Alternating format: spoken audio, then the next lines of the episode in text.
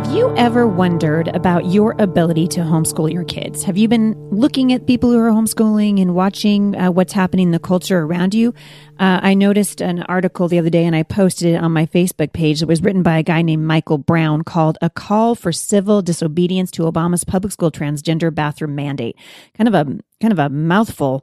And I'm sitting here reading the comments of people below it, and a staggering number of people are going, enough is enough. We will not comply uh, to this new mandate, but we're going to take it a step further and just pull our kids out of the school system, which of course is opening up a whole bunch of other questions with regard to homeschooling. And one of the biggest questions we get over at the Busy Mom is Am I qualified to homeschool my kids? Hey, this is Heidi St. John. Welcome to the Busy Mom podcast. I am excited to talk about this subject with you today something that's near and dear to my heart. My husband Jay and I have seven children. They range in age from five to almost 25. And so there's a 20 year, yep, you heard it right. There's a 20 year age span between our oldest and our youngest. And we have homeschooled our children all the way through high school, and uh, they have gone on to uh, college successfully. Our oldest daughter has two children of her own now, and uh, they're doing just fine. And when I started homeschooling, I had the same uh, questions that many of you have as you're listening to this today. So I hope that this will encourage you. Uh, if you want to grab a pencil and piece of paper, you can take down some notes. Uh, but I want to really focus today on whether or not you are qualified to teach your kids. I, I found an article at a website um, from HSLDA, that's the Homeschool Legal Defense Association. The guys that run that are friends of mine, uh, wonderful uh, people who've been working uh, to fight for homeschool freedom since the 80s. And there's an article here that I'm going to uh, read it real quickly. It says in the 70s and 80s, Homeschooling experienced a renaissance as a few parents began to question whether the public education system or existing private schools were right for their individual child. They wondered if they might be able to do a better job. And what do you know? Parents discovered they could do a great job. They told two friends who told two friends and so on, and the modern homeschool movement was born. It wasn't entirely that simple, of course. The early days were rocky. There were few curriculum suppliers who would sell to homeschoolers, and teachers considered themselves experts. After all, what made these parents think they could teach their own children? While few states specifically prohibited homeschooling, legislators and school officials acted as if they had. Hmm, boy, there's some there's some similarities between the 70s and 80s and what we see happening right now isn't there? Some were arrested, many were taken to court. Parents were confronted by concerned neighbors, worried friends, and aghast relatives, all of whom were sure that homeschooling mom and dad were ruining their children's lives and dooming them to an unproductive future of illiteracy and isolation. But those early homeschoolers hung tough. They fought the court battles. They went to the library and crafted their own curricula, and they quietly continued teaching, letting their children's achievement answer the charges of their fiercest critics.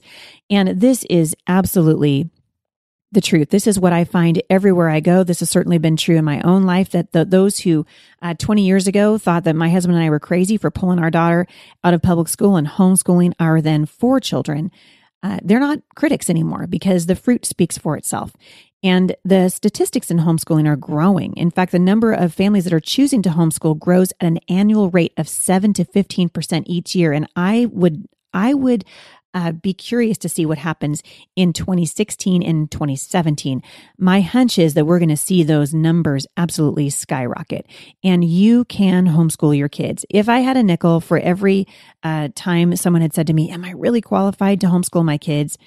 Uh, I'd be rich. And so I'm going to give you a little bit of just kind of some interesting, sort of fun facts uh, about homeschooling because um, the the the parents who or the teachers rather it's mostly teachers who say you know man you know i just don't know. You don't have a teaching degree. If you can be uh if you're able to homeschool your kids. And i found another interesting article on crosswalk.com and i'll link back to it today um, but it says that about five years ago, an idea burst into the popular culture lexicon coming from the book Outliers by Malcolm Gladwell. One concept he repeatedly suggested was that the difference between someone who plays around at a skill and someone who becomes an expert is simply a matter of hours.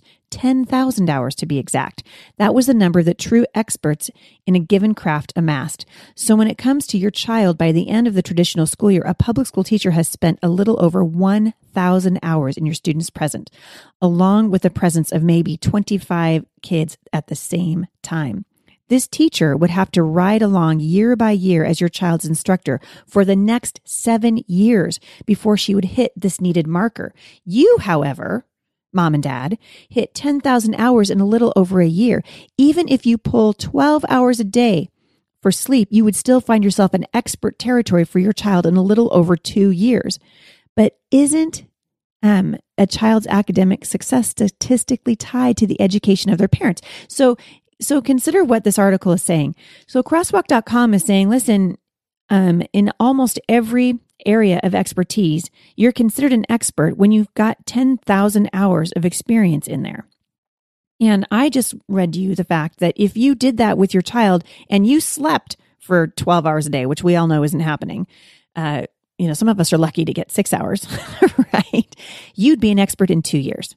And this is where it starts to get funny when people start saying, well, I don't know, you know, don't parents who are more highly educated have a better success rate at educating their children at home than, um, than a parent who doesn't have a college degree? Or maybe you're listening to this today and you graduated from high school, but you didn't finish college. That's certainly been the case with me. I went to college. I started off going to college and ended up, um, having my daughter and and dropping out and helping my husband finish to get his degree instead. But this is where it kind of starts to get funny. So if you're talking about a public school child, then the answer is yes. The greater the educational level of the parent uh, of the parents who have a child in public school, the greater the scores are of the child. The student's achievements follow in lockstep with increasing educational achievement of the parents. But if you ask the same question about homeschoolers, the answer is a bizarre and puzzling no. Kids educated in homeschool in homeschools perform on average in about the same range regardless of the education level of their parents. I'm going to say that again.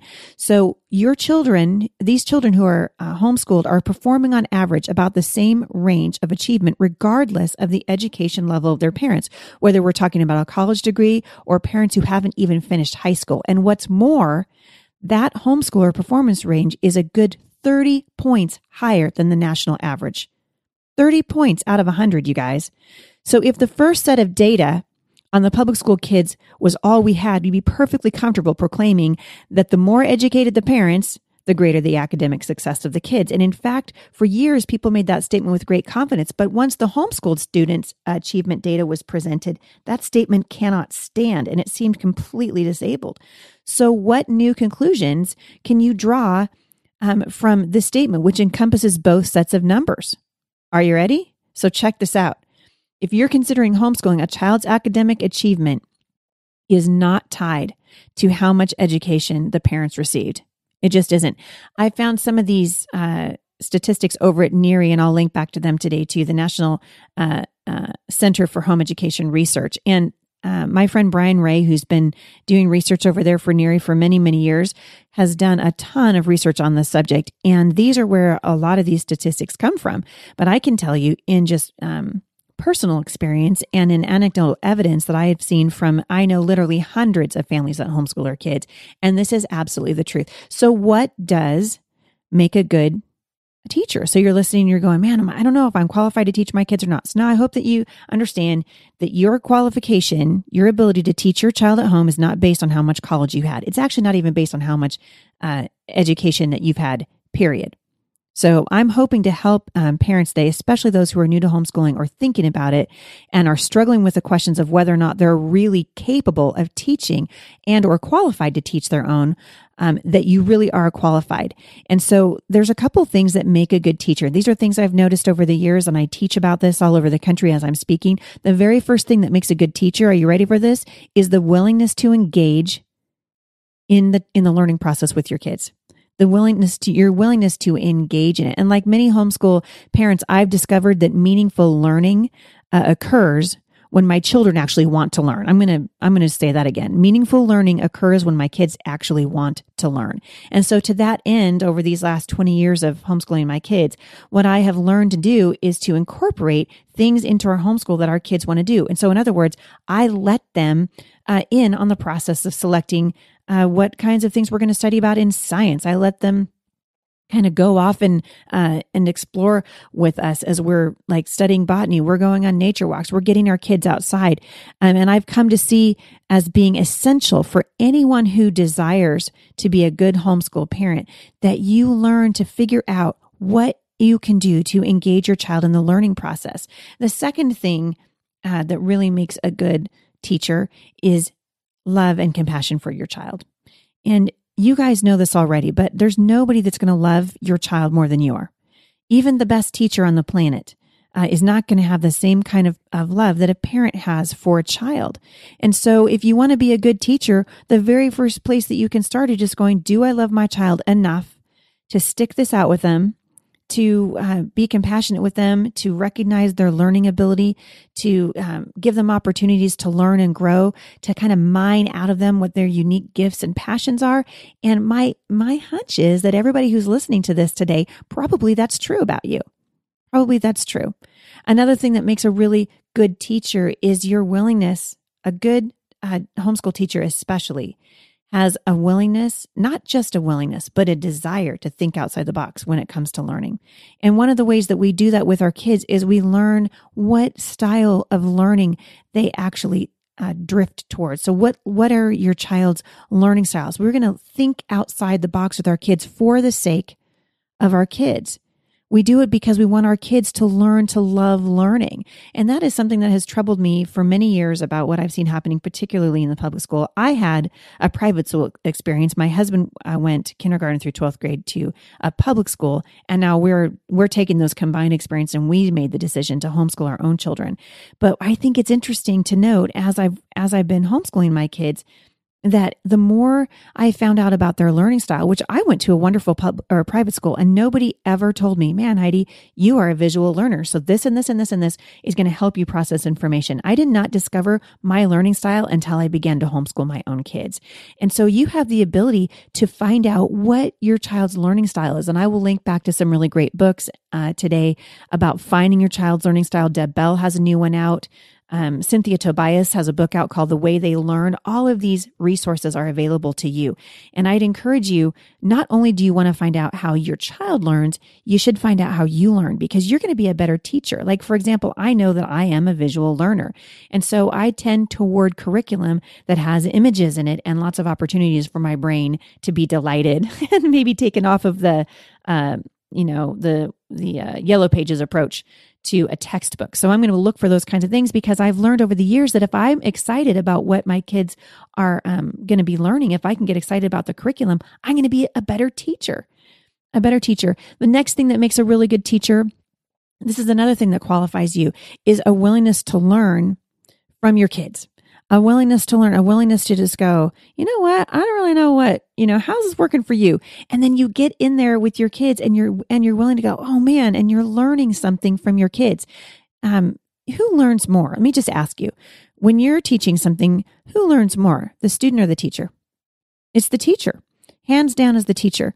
And for in our family, um, I have learned so much more over our years of homeschooling uh, than I even did in college or in high school because I'm invested in the process. Um, I'm absolutely invested. And parents who choose to homeschool their kids are invested in that process. And that makes a good teacher. And the last thing, I wish I had more time. Uh, I'm going to link back to as many articles as I can find on the blog today about homeschooling, particularly uh, for new homeschoolers. Um, but the last thing that makes a good teacher is just patience there's no substitute for patience. Patience is not a requirement, but it's sure going to go a long way. People ask me all the time, you know, oh, I could never, or they say to me all the time, I can never homeschool my kids. I don't have the patience for it.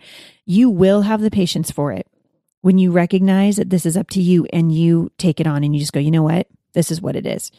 Right. A mom who is getting ready to have a baby, often, and this was certainly how I felt before I had my first child, and actually even my second and my third probably was, oh my goodness, I don't know if I can do this. I'm but boy, I'll tell you what, you get in the throes of labor and we're doing this thing, right?